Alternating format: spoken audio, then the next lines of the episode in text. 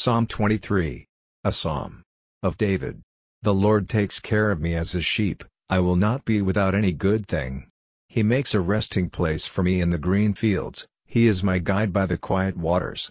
He gives new life to my soul, he is my guide in the ways of righteousness because of his name.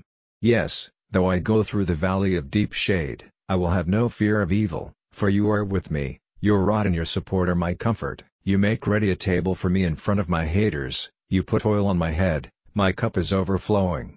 Truly, blessing and mercy will be with me all the days of my life, and I will have a place in the house of the Lord all my days.